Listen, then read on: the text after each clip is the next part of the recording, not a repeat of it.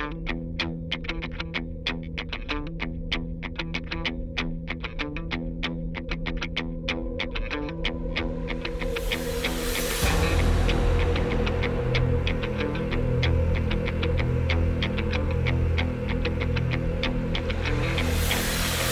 yo. My guys, my guys, what's up? Yo, man, I'm so sorry. I booked it. I totally almost got tickets, bro. I was trying to do it, bro. It was bad. How you doing. You good? I'm here. What's up? I'm good. Life's been good. Training was great. Working on uh, triangles. You know, I have a bunch of different solo drills that I've kind of cultivated over the years, and I was showing them to the guys, and some of them were getting them, and some of them weren't. But it was, it was, it was fun. it was fun. Good stuff, man. How so we you just guys jump straight into it. Yeah, yeah, Yeah. I'm ready, man. How are y'all doing though? Tell me. I see all kinds of good things. Yeah, there's a bit of a there's a bit of a, a lag between the audio and the video. If um, if but I don't, there's not much we can do about it. So okay, I'll talk slow. good. Uh, yeah, we're all keeping good. Loads of busy stuff going on. Um, uh, just had loads of seminars the last few months. Should be He keeps non-stop. booking them in. They keep coming. He keeps booking them in. Dude, that's so cool. I mean, that's a great problem to have. You know what I'm saying? Like, of all kind of problems you could have, people not being able to stay out is a great thing. You know? What's really good is um, we were just chatting about it earlier. Actually, uh, the reaction from pretty much everyone who comes into the academy, like like world champions, people who've been around the block, they're all really impressed with like how the academy looks and the feel of it. I think it's quite unique for a Gracie Bar Academy to look like this, and so I think we just get complacent with it. But for a lot of people, like they get a weekend, Majid and AJ, and then Kendall, they're all like, "Man, this is like a proper cool It. place to be." No, it's it. It's it. And and it's funny, like when I talk to people, you know, because obviously, like I'm here, right, in the Bay where there's lots of cool schools and everything, and I'm like, man, I'm just trying to get to Leeds. You know what I'm saying? And they're like, but you're in the Bay, like. Like what? I was like, listen, I was like, I, I can't explain to you, especially when I'm talking to people who don't know jujitsu. But even when I'm talking to people that do know jujitsu, I'm like, I can't explain to you what's happening in Leeds but it's amazing. And like, that's all I know. And, and so, you know what I'm saying? Like, that's the goal. You know what I'm saying? Like, what's happening there is is is is unprecedented. You know what I'm saying? So, um, I understand what they're experiencing. You know, I understand what they're experiencing. Pretty cool. And so congratulations to both again, guys. so, I mean, if you are coming over, when you do come over, bring a warm coat because even in April, we snow. I know. I was just talking with Karen, and she was like, "Oh, I, I got to go get some fresh air, but it's snowing." And I'm like, "Bro, I'm gonna show you. I'm gonna show you the pictures that I uh, yesterday. Uh, I went to um, the beach after uh, a meeting I had. Here, check these out. Check these out. Check these out. Look, that was just that's when you when you check your phone, like you'll see like these great pictures of the beach, and like I was just chilling eating sushi, and I'm like, gotta soak this in because once once I go across the water, Get once i go chocolate across and the water, trying to warm up. Oh, nice. you know, what I'm? Oh wow, man! Yeah, that's pretty cool. That is world class. you know what I'm saying? That like that's 10 minutes from the house. You know what I'm saying? So um I'm I'm really making sure that I'm going out and taking pictures of everything that I'm gonna miss when I when I touch down in Leeds. How's You know the, how's the going to come over? I'm excited, So tell, tell all the all the students who are obviously they're going to be listening to this because they're missing. Yeah, yeah, yeah. So basically, I mean, like, I'll leave this part out, but essentially, now that the divorce is final, I can apply. We're definitely up for it. We've, we've got some plans in place. Hopefully, need you here. You know, by end of summer, ideally. That's. that's I'm trying to get there. I'm trying to get. I'm trying to be there in my head. If I can just, because what I was thinking, and you tell me what you think. Like, I'm trying to get things filed soon, but then I was just gonna head out, like, and just be there, and you know what I mean, and you know, Sooner the better. wait for that.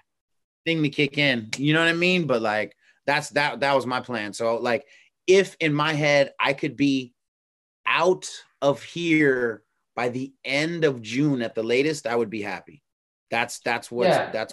I mean, and then I think um, we'll talk about this, you know, offline. But we we closed for two weeks in July, right? T and a few of the guys off to the summer camp, the GB summer camp in Portugal. Which cool.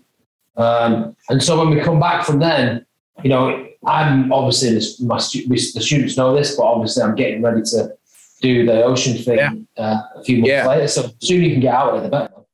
Yeah, no, I know. So I'm just I'm just trying to I'm just trying to dip out as quickly and as quietly as possible. But you know what I mean? Like I'm excited, bro. I've been training really good. I've I've really kind of like uh I've been focusing on my methodology. Like, what does it mean when I teach a move to anyone?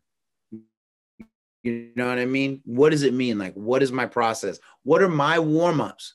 What are my cool downs? What are, you know what I mean? What details are important when I'm showing sweeps as opposed to subs. And you know and then what details are important when i'm combining sweeps and subs you know like um i've been teaching this concept that i kind of had for a while but i don't think i verbalized it much was just you know i li- like to submit my way into sweeps and i like to sweep my way into subs you know what I mean? So like subs not subs not working, bam, you just got flipped. You know what I'm saying? The sweep's not working, bam, there goes your neck. Like this is what I want, you know, to cultivate in all of my students. And so I have this one student who's like, I don't know, he's like 230. He's he's he's he's kind of husky and wide, and he's he's really tough, purple belt. And um, he doesn't do open guard triangles, which is my, you know, I'll hit you with an open guard triangle like nothing. And so like um, uh, I was showing him how I set up. I was showing him my setup, and he was like, "I never thought I could do this because he's not he's not long like me."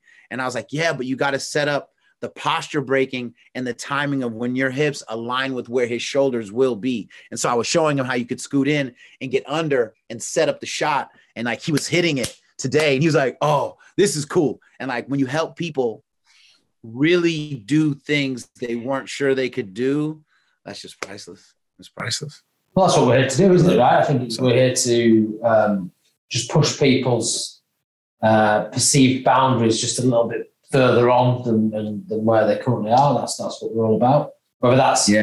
technique, whether that's the resilience piece, the kind of confidence bit, the the community thing, sense of fulfillment. Like that is what we're doing as coaches, man. That is what gets us out of bed every day. If you don't get out of bed every day, I put a little. It was nice yesterday. I was away doing something different um, in, for myself professionally, and I felt yeah. a real sense of excitement this morning when I came back. It was nice to step away from the academy, do something different. Because when I yeah. came back, I was really excited this morning to see my students again and to really kind of help. Yeah. Yeah. No, that's, that's beautiful, man. What are we? Uh, what and, do we? What do we talk? What's the What's the real topic today? Well, one of the uh, reasons we wanted to have you on, Professor, as uh, as I said, it was uh, we've got Ramadan uh, coming up soon. You've been in jiu-jitsu for a long time, so you've um, been through a few, whilst also kind of being in the sport. And we just wondered if yeah. we could get some of your like what were your advice and thoughts yeah, on, sure. on all that kind of thing. Yeah, sure. You know, uh, had a lot of Ramadans as a grappler, and um, you know, I think when when you're younger, there's things you think you could and should be doing, but they're not really easy for you know the uh, for the long run. And so sometimes people injure themselves, you know what I mean, during Ramadan, trying to get ready for when it's over. And I found really clean ways to like stay technically clean and stay athletic without breaking yourself, you know what I mean, in the process. And I think I think that's it. And I also think that a big part of what you can do for yourself during Ramadan when you're fasting, um, or anytime you're fasting, is is to look at your grappling beyond your sparring. You know, what are you reading about? What are you understanding about the history of grappling? What are you understanding about the styles that you like? What are the books from the from the jujitsu masters that you appreciate? What are the philosophies that gave birth to what you love? And if you can embrace that, then you can come back from Ramadan way more enriched than if you just drilled an hour every day. You know what I mean? And so um even the way that I drill positionally and stuff, um, is very clean, is very whatever. And so it, uh, part of it has to do with maturity, right? Because like you'll get with your friends and you're like, oh, and then that turns into a sparring session. We're not here for sparring. We're here for, you know, clean drilling, nothing extreme. We're not breaking sweats. We're not, you know what I mean? And then when, and then even the fact that you haven't rolled puts a fire in you so that when you brought oh, I've been reading, you know, the Jeet Kune and I've been reading Imam Al Ghazali and stuff like that. And you're like, okay, now I'm really ready to roll. And the grappling you do is more enriched because you've enriched yourself, your head and your heart in, in very specific ways, you know, during Ramadan. And, and it helps a yeah. lot. So I got some so, books sitting aside here and, you know, some, some health advice and stuff like that. So. Sorry, Professor. So yeah, so uh, and this came about because um, we wanted an authority on it. Obviously, we've got friends like Professor Khalil. Um, yeah. Uh, and I know he adjusts his training like you do in a way through Ramadan and, and doesn't train as much or as intensely. But there was a student who basically said the other day to me, Oh, it's Ramadan coming soon, so I need to take a month off training. I was like, I don't think you need to take a month off training. Uh, no. I'm, not, I'm, not, the authority on this. I'm not Muslim enough, but I know right. enough people who do and we can get you an authority or certainly some experience to help you make that decision. So, what what are the so you, you said there you make yeah. you focus on your your philosophy, you focus on the cleanness of your technique, so you spar less. Do you still train though? Yeah, I still train. Um, I still train. I spar a lot less, right? Um, especially especially at night you know what I mean? Especially at night, like because you're just tired. You know what I mean? You don't have any any liquids in your system. You know what I mean? You're you're kind of uh functioning uh on kind of an autopilot and the fasting makes you internally quiet. So you're not even really looking for, you know what I mean, for that kind of of contact, right? So um I started my solo drills on my own because um, I wasn't always training as much as I like to. That's how it really started. And so I was like, okay, well, how can I practice passing guard by myself? Right. And how can I practice, you know, transitioning from side control and things like that. So even if you have like, like I, I always had like a heavy bag that wasn't hung, right? Because I wanted just like a body on the ground to kind of move around and stuff like that. So a lot of it just kind of dealt with like, practicing side control, kesa gatame, north south, step out of the opposite kesa, reverse kesa, side control mount. You know what I mean? And these I'm just moving slow, just making sure that I know where I am. You know, um, my instructor, uh, Alan Gumby Marcus, you know, he always says in the first day, like, the idea of jujitsu is like you can control your opponent and do all this cool stuff, but you can never control your opponent until you can control yourself. So that always inspired me to take responsibility for my movements on the mat, right? And not just like, I wonder what's going to happen. No, I know what's going to happen. I'm going to grab your wrist. I'm going to get this collar tie, right? I'm going to step this way, you hit that ankle pick, land outside the guard, and I'm going to do this. But like that can be a fantasy if you're not actively moving that way. Right.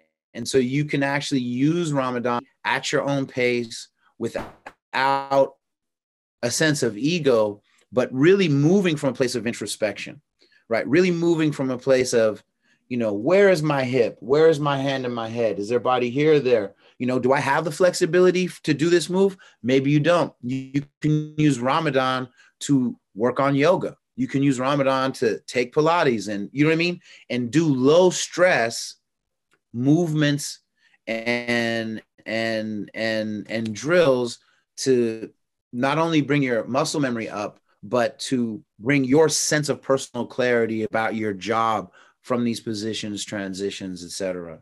There's a guy I used to watch called Jason Scully. He has a lot yeah. of uh, solo drills. But what I find with Scully, and this isn't like a critique of him, but like if you if you look up Jason Scully, a lot of times you'll get like 35 arm drags in 10 minutes. Like, I'm not sure that I need 35 arm drags today, but if I could do one arm drag 300 times, I got myself a plan. You know what I mean? And so um, that's a big part of it is is yoga, solo drilling responsibly, right? And even doing partner drilling but like at a very slow way. Like if I'm doing if I'm doing drills in the middle of the day, like I mean like and uh it's hard for me to describe, but I have different I have different levels of drills. You know, some are very, you know, just positionally, right? Some have a rhythm to them. You know what I mean? So you can kind of find like pendulum, pendulum swing, you kind of understand things. And sometimes, like I have like for the elevator sweep, I have this very specific drill that I call a rocking chair drill, where you keep like half of a curl and you're you're looking for this cord of muscle to the right and left of your spine right? So because like that's what you're going to need once you get your hook in. You need to know where those cords are and how to find them so that once you're tra- trapping the arm and you start to tip them you know where you're headed. So you know these kinds of things are crucial to me. Plus i mean um they have that whole system what is it? Gymnastica natural. You know what i mean? All these like animal type movements that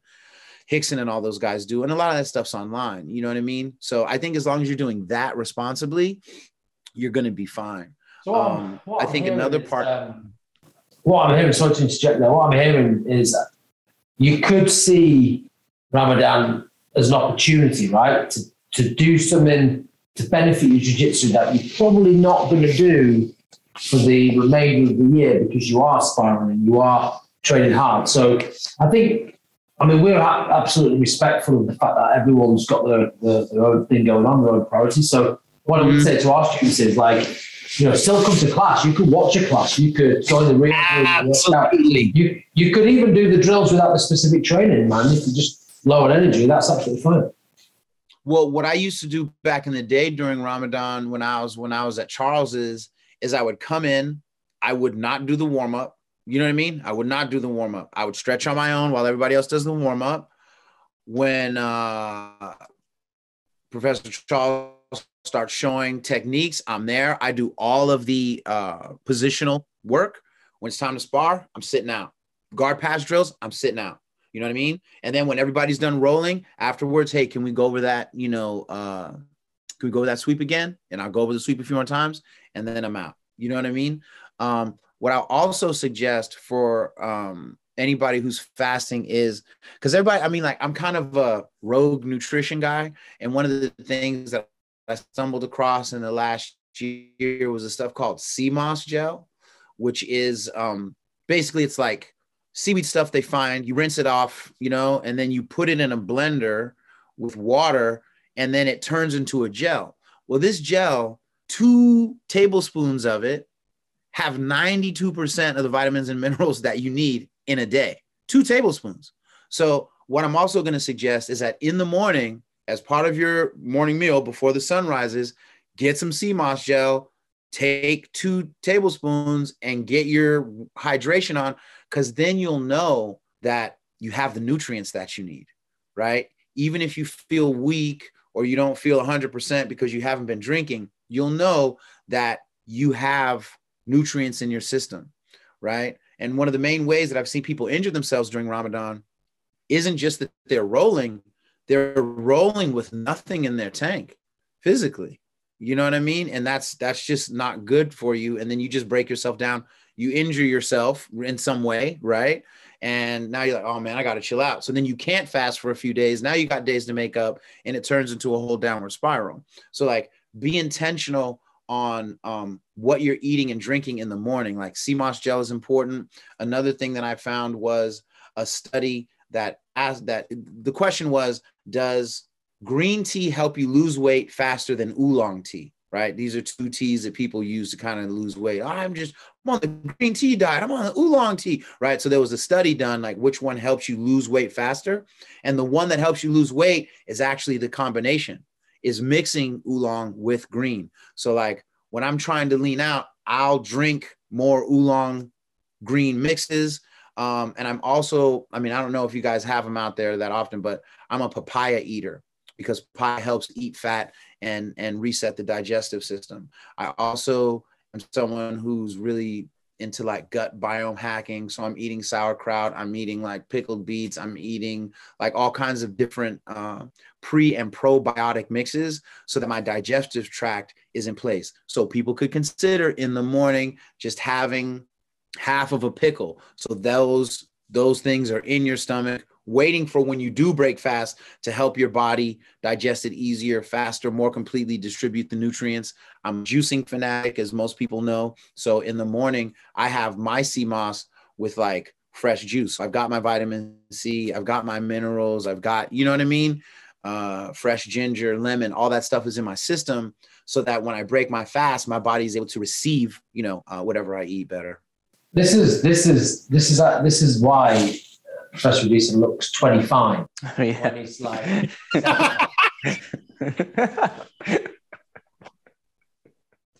dude, is dude, why when I tell you 75, he's actually 25.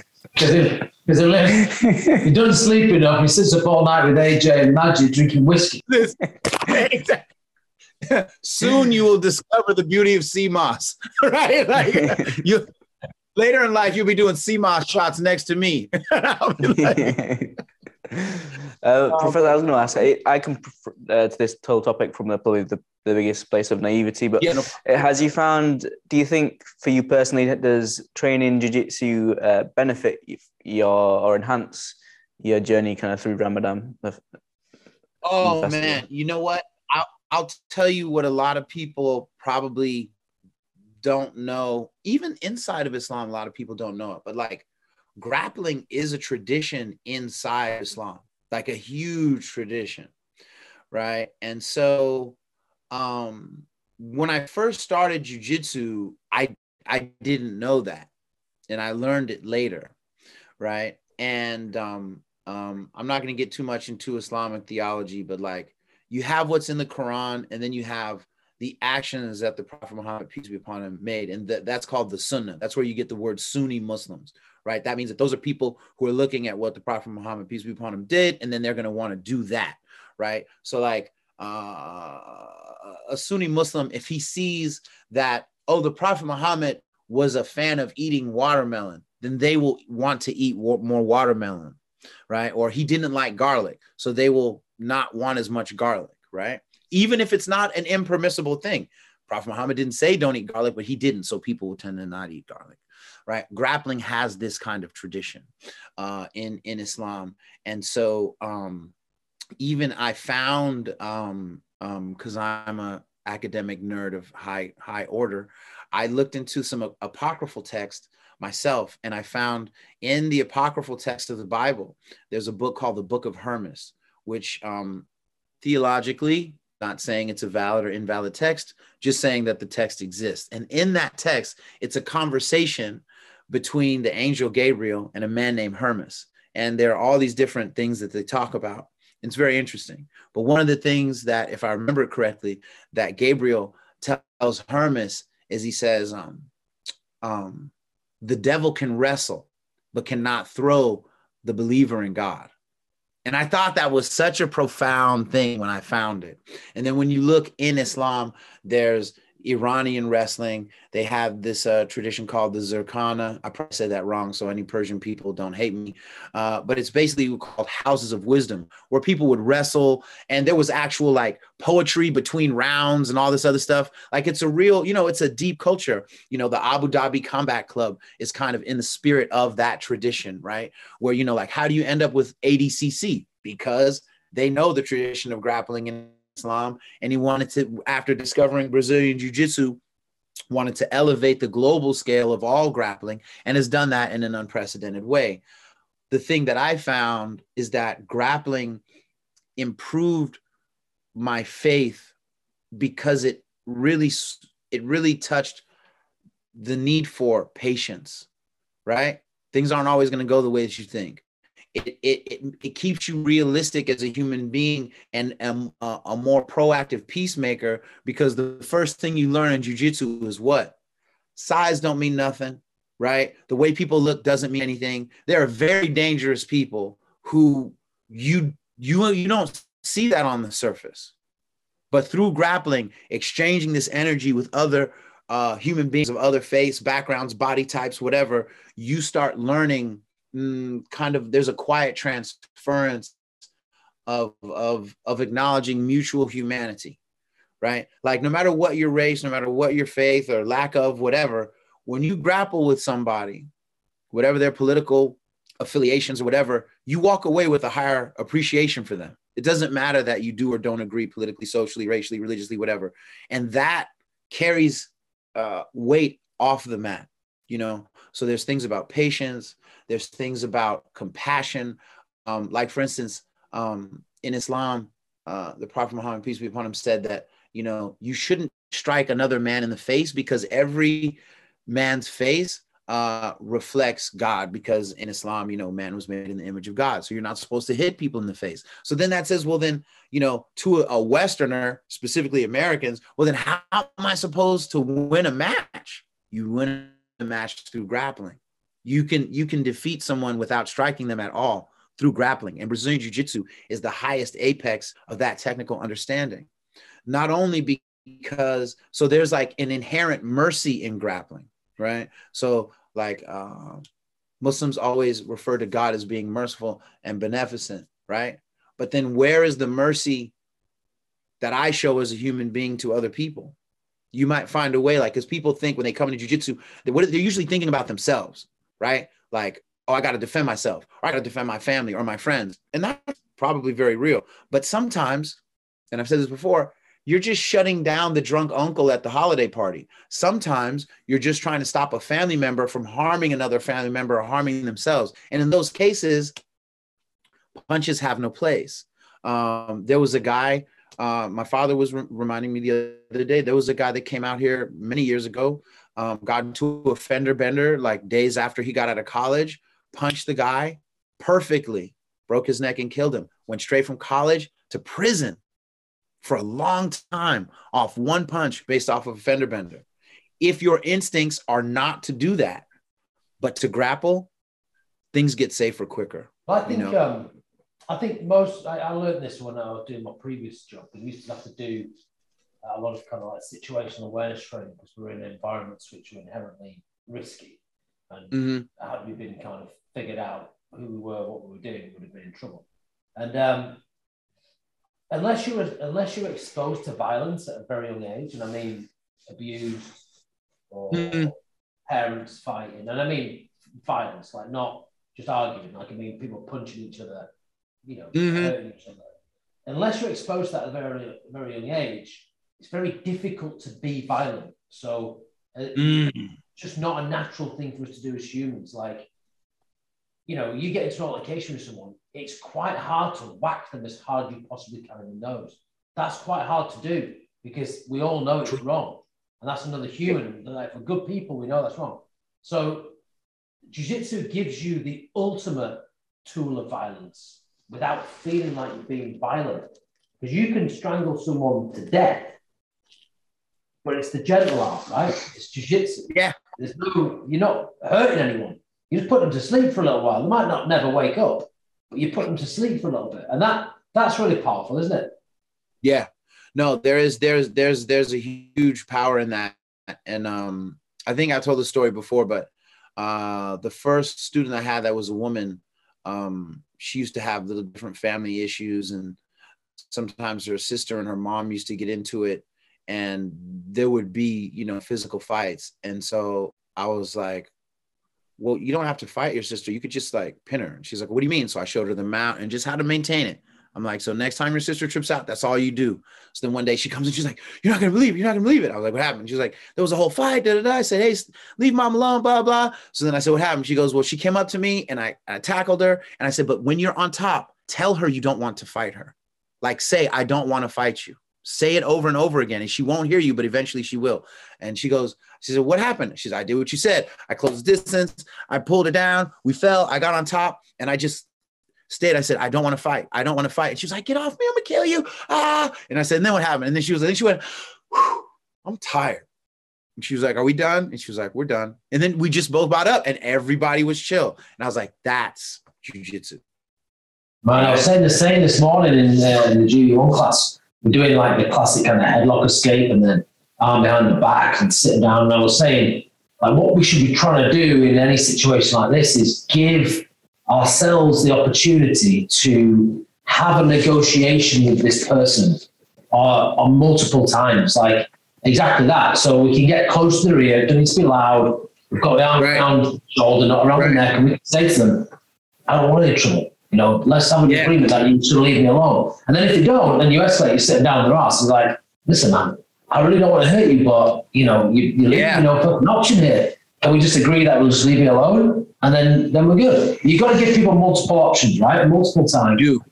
Um, I think it's very important. you know and then um good ramadan reading is this book right here called purification of the heart okay so this is by hamza yusuf he's one of the founders of zaytuna college where i was teaching chess and jiu-jitsu at. And this is a book about uh the spiritual diseases of the heart and how you get rid of them. So then like how do you get rid of miserliness right? How do you get rid of anger? How do you get rid of jealousy? Like these kinds of things are important for especially like young muslim men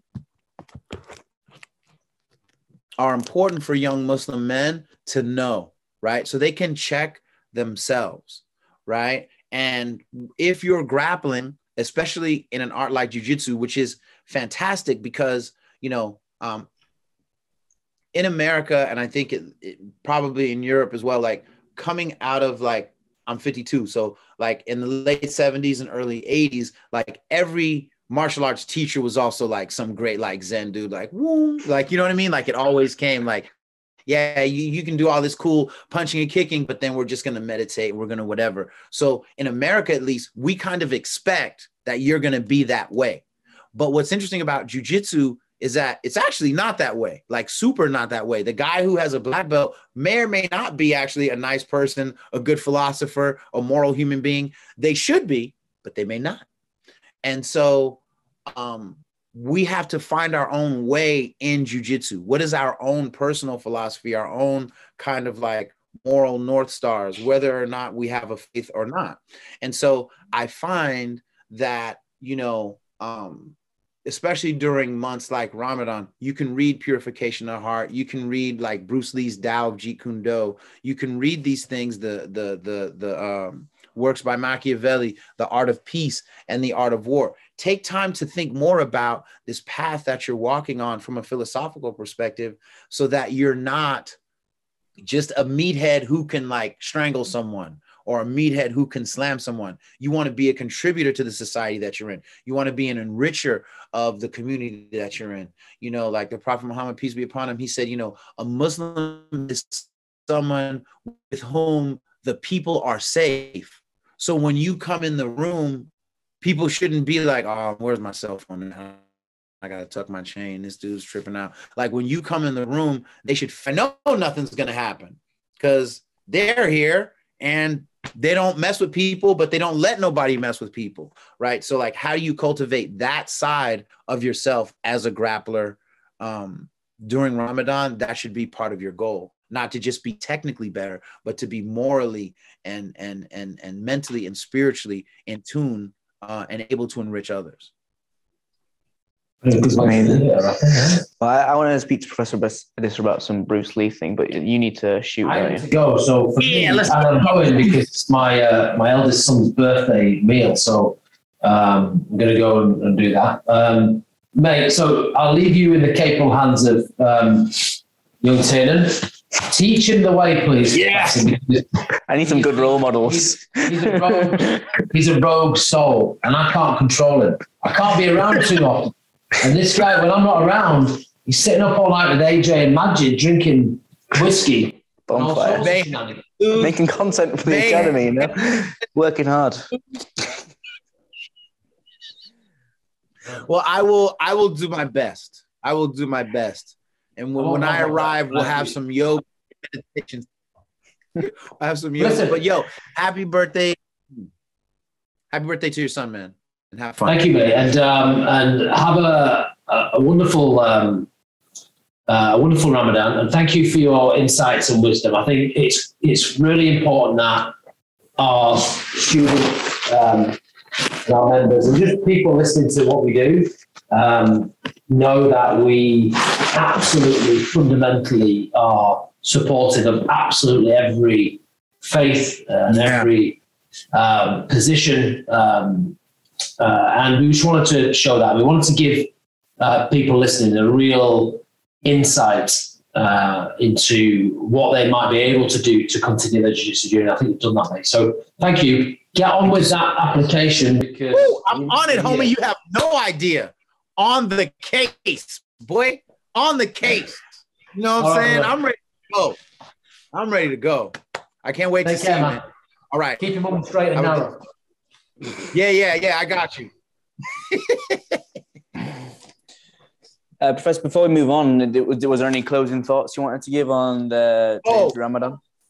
Yeah, you know what I was gonna say in terms of other books that I recommend. I I recommend uh, the Book of Assistance by Al Haddad, uh, as well as for all of my grappling friends, Washa, Sabers of Paradise. This is a book by Lesley Blanch. You know who turned me onto this? Stefan Zoll, the redheaded beautiful. tyrant who just, just worm guarding people in- into oblivion. He was he? yeah, dude he taught me about this book, which is basically about the history of the region where Habib comes from. It's super academic, but it's a beautiful piece of work. And you really get a sense of the mindset of the Dagestani grapplers and the spiritual root of, of, of so much that they, that they do. You know what I'm saying? Um, At some point, when you're over here, uh, when you're over here at some point, we're gonna have to have some super philosophy podcast with you and Stefan. Woo! I can't wait. I can't wait because he totally blew my mind with this. Actually, I love this book, and I'm actually giving it to uh my, my friend uh, Imam Daoud Yassin. He's I'm gonna give this him him this copy uh when I see him hopefully during Ramadan. But I mean, like, there's a lot of things that you can uh read. This is uh Imam Al Ghazali, who's a legendary philosopher. Uh, about eating matters related to eating and so you know what i mean there's things that you can study while while you're grappling things to improve um, your spiritual heart um, as you as you build your body. Amazing, man. Thanks so much for all that. We'll try to get those linked into the uh, description of this podcast as well for people to to pick up. So, um, tell me what this uh, Bruce Lee thing you messaged me about. What's what's going on? Ooh. So I got lucky. The short version is this is what happens when you do good things for no reason. What I mean is doing good things without expectation, right? Yep. Like um it's always better that we do a good thing, right? I mean, no matter what it is. If you're doing a good thing, it's it's it's that's good. But when you do them without expectation, unexpected things come down the line. So when I started Hip Hop Chess Federation, which doesn't exist anymore, but it ran from like 2006 to like 2018. Um, you know, we did a lot of events, a lot of school events, you know, Wu Tang Clan, you know, all these dudes would come out. We do these chess tournaments, you know, Denny Prokopos would come out with Gumby and do grappling, you know, uh, things. It was crazy, right? And it was really fun. Well, one of the guys who used to attend was this young uh, rap dude and beat maker named Seti X, and he's a Punjabi cat, uh, originally from I think the LA area, who moved up here for college, and we just kind of hit it off. But he was young; he was like 17. Like I think he just got out of high school. You know what I'm saying? So anytime we would see each other, it was all love. It was all good. He was a real part of the hip hop scene in the Bay, um, but we weren't always in contact. But every time we saw each other, it was good. So the Chinese Historical Society in in in in Chinatown in San Francisco is doing an exhibit on Bruce Lee and his impact on the world, which you know is even more kind of explosive right now. Um, and uh, they teamed up with the African American Cultural Complex, which is in a very historic area of San Francisco called the Fillmore District, which used to be a big jazz area. It used to be known as like the Harlem of San Francisco. That's where all the jazz clubs and everything's were. And so, because of a lot of the um, violence that's been happening in, in in North America, where you have a lot of black people attacking like Asian elders and stuff like that, and like all these bizarre, violent uh altercations on trains and stuff and it'd be in philly or la be in new york and it's very horrible and so um they were trying to figure out a way to bridge the gap you know uh and create some healing between blacks and asians and so they were like what if we added a video component to um, this exhibit. And so they went to my boy Seti and Seti was like, I know who I need to talk to. I need to talk to Adisa. So he called me. He's like, Hey, I want to interview you about Bruce Lee and you know his impact on Black America, and you know w- reasons and ways in which we can heal and build bridges between black and asian people. I was like yo this is perfect for me because like i've been sitting on the Dao Jeet Kune Do forever. Look at this look at this. All people talk about bruce lee didn't do grappling or didn't know grappling. You can't really see that on the screen. There's clock chokes in there. Yeah, yeah. there's uh there's osotogari in there. Like he knew what was up with grappling and he didn't have a problem with grappling and so um i was like yo that's fine. Why don't you come uh interview me? Because he was like first we could do it in san francisco or we could do it somewhere else. And i was like to um come to the jiu-jitsu battle in palo alto which is ran by my homie al. And i said i have a student from Ralph gracie berkeley who's going to compete that day. I'm a corner him. So he came interviewed me there. Then uh, my student muhammad saif allah competed and uh, he got gold and it was really cool and so uh, that's all going to be part of the exhibit, which opens on April 24th in San Francisco. Uh, so I'll be posting more about that soon. And uh, a lot of my other friends from the hip hop community will be a part of that video. Like there's an old, um, there's an old uh, clip apparently going to be in there of Dream. If you're in the Bay Area and you know graffiti, you know Dream is one of uh, our favorite people. And unfortunately, he was murdered uh, many years ago in a very cowardly way. And um, apparently, someone found a video of him, I think, after having done a portrait of Bruce Lee, and he's talking about Bruce Lee's impact on hip hop. And it's old, you know, so that's going to be a part in there. My stuff will be in there. You probably see a few clips of Muhammad Saifullah competing, and you know, it's just it's just a really good thing, man. I mean, like you know, again, coming from the generation that I came from, you always expected philosophy to come with your martial arts. And Bruce Lee's work was so impactful in my life. Um, you know, because I was I was reading the Tao Jeet Kune when I first started grappling just to get closer to a philosophy. You know, I always felt that jujitsu was more akin to a fighting style more than a martial art because for me, philosophy is the differentiator between a martial art and a, and a fighting style. And at first, it used to really bother me that jujitsu didn't have a philosophy. But what I realized over time was that's where the beauty is also. Because as I came into Stoic philosophy and starting to practice Stoicism, and as I started looking deeper into Sufism, which is like a, a philosophical branch of Islam, and all of the commonalities between Sufism and Stoicism, which are ridiculous and expansive, and that's a whole podcast in itself.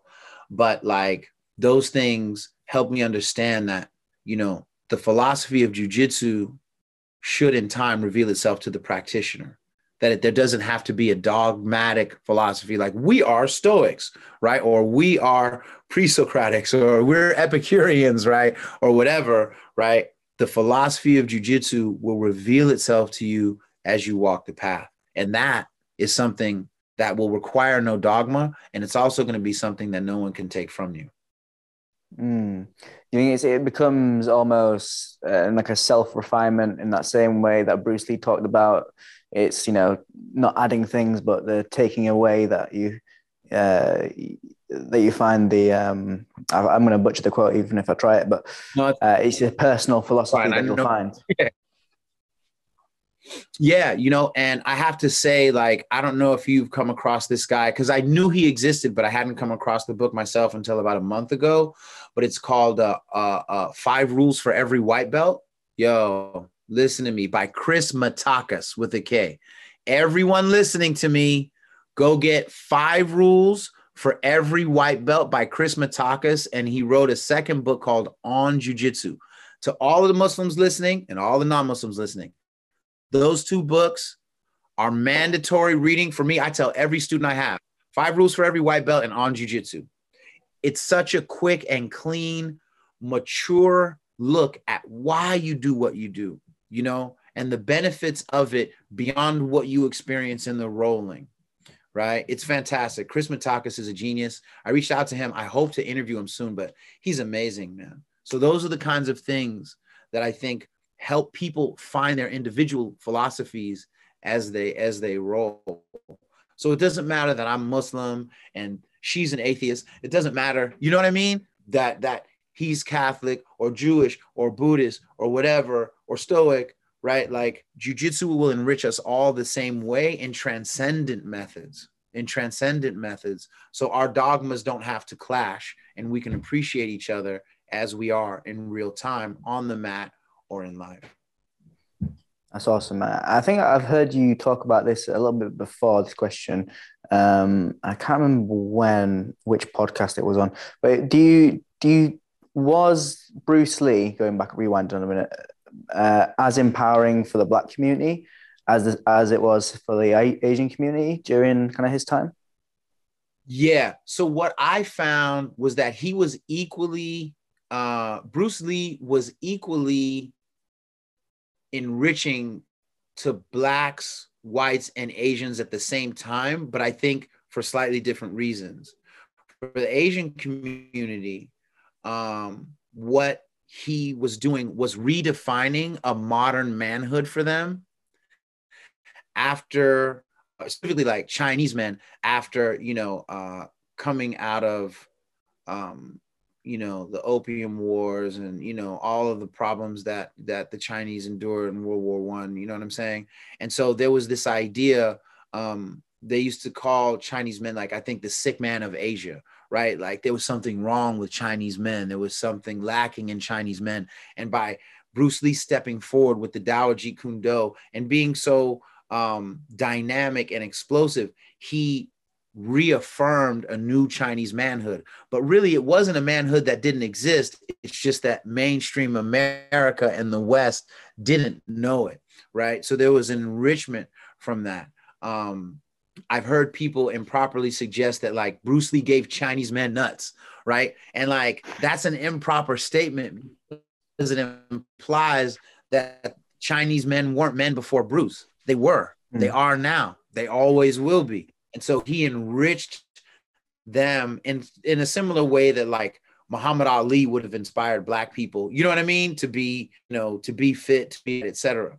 I think for black and white America uh, at the time, what what what we were receiving was a philosophy beyond the Judeo-Christian norms that we knew, right? Taoism, what is that? Buddhism, what is that? Meditation, what is that? Right? And that opened a door to black and white minds about ideas outside of the American construct of faith, of the American construct of self-defense, right? Even the idea that like I have all these weapons, but I, I don't want to use them was very alien, I think, to the American, you know, psyche. And so for also for black people, for for for for black men and women specifically, coming out of the ripple effect of the civil rights era and Jim Crow and still dealing with the generational trauma of the transatlantic slave trade.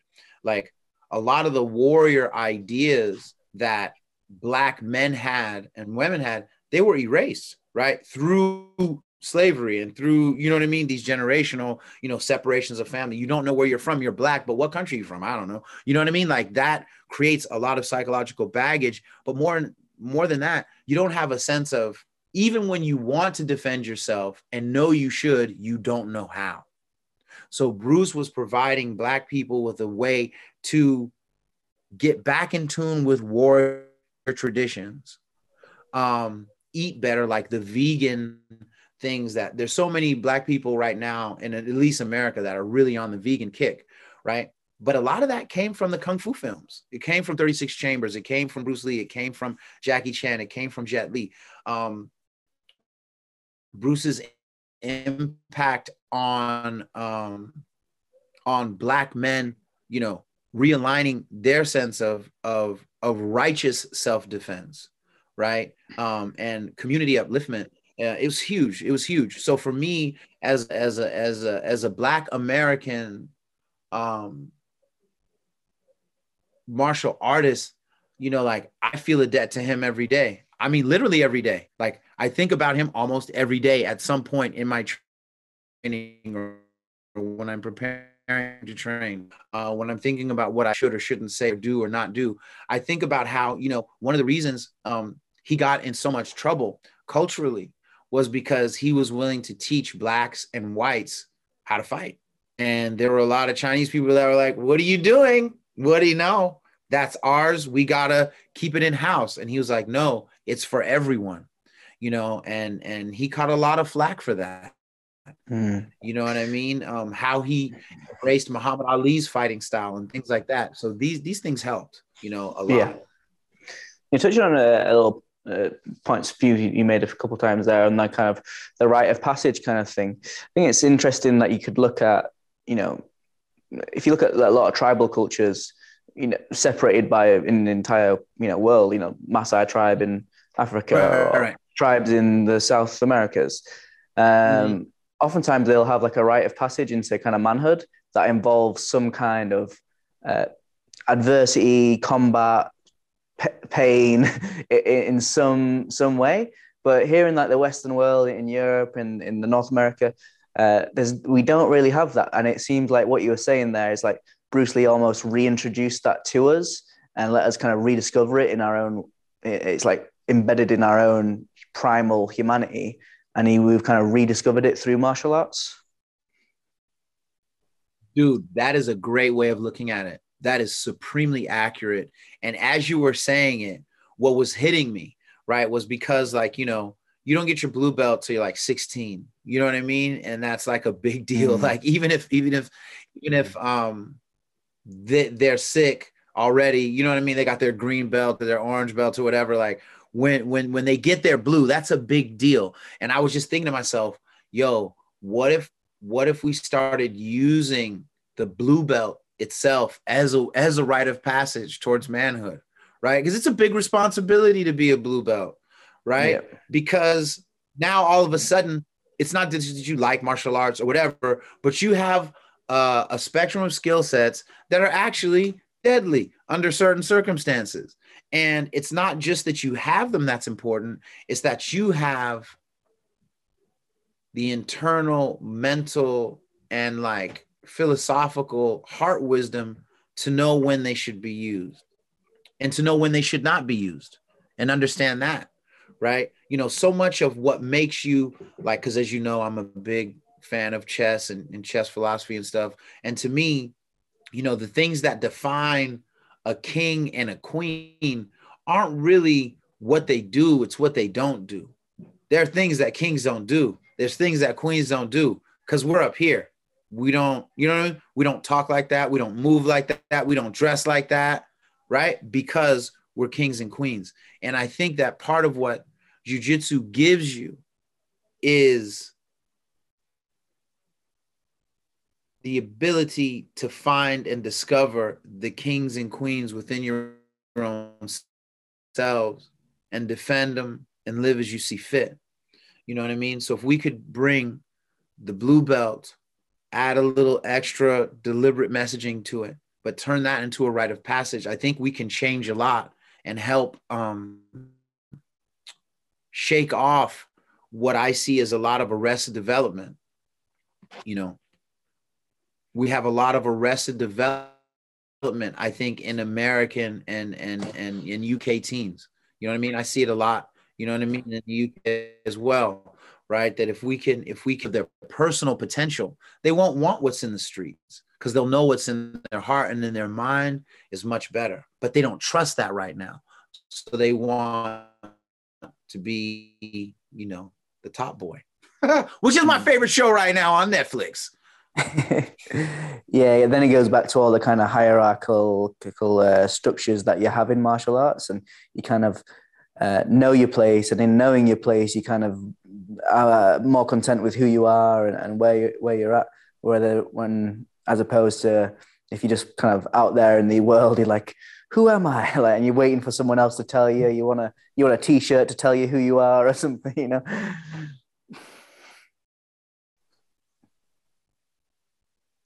Exactly, you know, and it's and it's troubling. Like, I mean, like I can't front. Like, I'm like I said, I, I'm I'm 52, but but I can't imagine how hard it would be to be a teenager right now. Right? You got Mm. pandemics, political and social upheaval, all kinds of messages streaming across the internet all day, all hours of the day. So how can you know, right, who you are? How can you know what what you're supposed to be? How can you know Phil. The right jump direction? on. Yeah, uh, yeah, yeah. We're live. Come, come on. No, right now, no. Professor Stefan's here, Lisa. Yeah. Uh, there's no train tonight, Professor. Yeah, Hey, I I was just talking about you. yeah, yeah. Come on, yeah, Cut out, huh? yeah. yeah. so- Just let me- I just got the schedule wrong. I came to train, man, but uh, there's no class. You know? Bro, I was just show, I was just telling them how you gave me this book. Oh, yeah, yeah, yeah. The same as I was just Paradise. telling them how you gave me this book. Did you read it Yeah. yet? Yeah. Yeah. Yeah. I love Amazing. it. I'm giving it to Imam Daoud later this month. Yeah, man, it was it was a masterpiece to be honest. So such an interesting piece of work, you know, very well researched, and you just can't find that type of uh, scholarship uh, these days amongst kind of Western academics. So it was, it was a great piece. No. Yeah, we, we've just had a No, EDC I- on who were helping for. Sorry, the line's a bit bad today, but uh, just to uh, give some advice for people training around uh, Ramadan. Do you what, what do you think? Uh, what do you think is important for yes, people who are who are fasting? let's do that one. Uh, what do I think? Well, the, the thing is, it's um, it's interesting because obviously, having been in Saudi now for all of this time, you, seeing how they do Ramadan, it's that the whole culture shifts, or the whole kind of social fabric shifts towards a Ramadan schedule. You know, work hours are cut short. Uh, people will often they, for example, schools are, are cancelled during Ramadan. So it's very, it means the society can orientate itself towards the fasting. So I was teaching after the Taraweeh prayers. So the, the Mm. latest, this is the latest part of the day. So I would, I'd be teaching classes sometimes 11 p.m. Wow. Yeah. Even though You with know- some classes later, like into 1, 1 a.m., you'd find classes. And And people would show up for these though, like Of course, a lot yeah, yeah. Oh, wow. Because basically they would flip their day. Uh, a lot, a lot Yeah. of people would sleep until the early afternoon and Right. then maybe fast. So they end up actually only fasting for maybe four, five, six hours, um, Hmm. and then and then break the fast and um, train later on in the evening. But obviously, that's just not very realistic for people living in the Western world. well, um, so it- it's definitely a tricky task. Right. It's funny you mentioned that because I was just saying earlier, I just saw a video of Habib and he was saying that he would train, like if he was doing weights, he would do weights and stuff before suhoor, before the morning meal, right? And then he would train like cardio and stuff like an hour or an hour and a half before iftar. You know what I'm Right. saying? Before the evening meal. So, um, uh, I'm not ready to do all of that. You know what I'm saying? I'm gonna be like slowing down, doing drills, positional movements, and and keeping it light, but but still out there. But I'm not rolling though. I'm I'm not sparring. You know what I mean? Especially at night, because I just I don't have the recovery. Like if I Yeah, spar, it'll be a cool spar, but next day I'm wrecked. Wrecked. Yeah, yeah, yeah. I get you, man. I get you. Yeah. When are you Uh, gonna show me Yeah. worm guard? Say again? When are you gonna show me worm guard? I need worm guard help, man. When are you gonna help me out? I need Let's go, man. Your your legs would destroy guys, man. This, this one, God. This game for you, brother. Let's go. I can't wait. Let's do it, man. Well, we're going to cut the podcast here anyway. can't wait. Um, thanks so much for doing this. Thank you so much. Thanks for popping in, Professor Stefan. And um, see you guys soon. All right. Thank you so much. Always appreciate you. Anybody hit me up at Bishop Chronicles on IG or TikTok and we can go over some stuff. All right. Awesome. Thanks. See you soon, Professor. Take care, man. See Right. ya.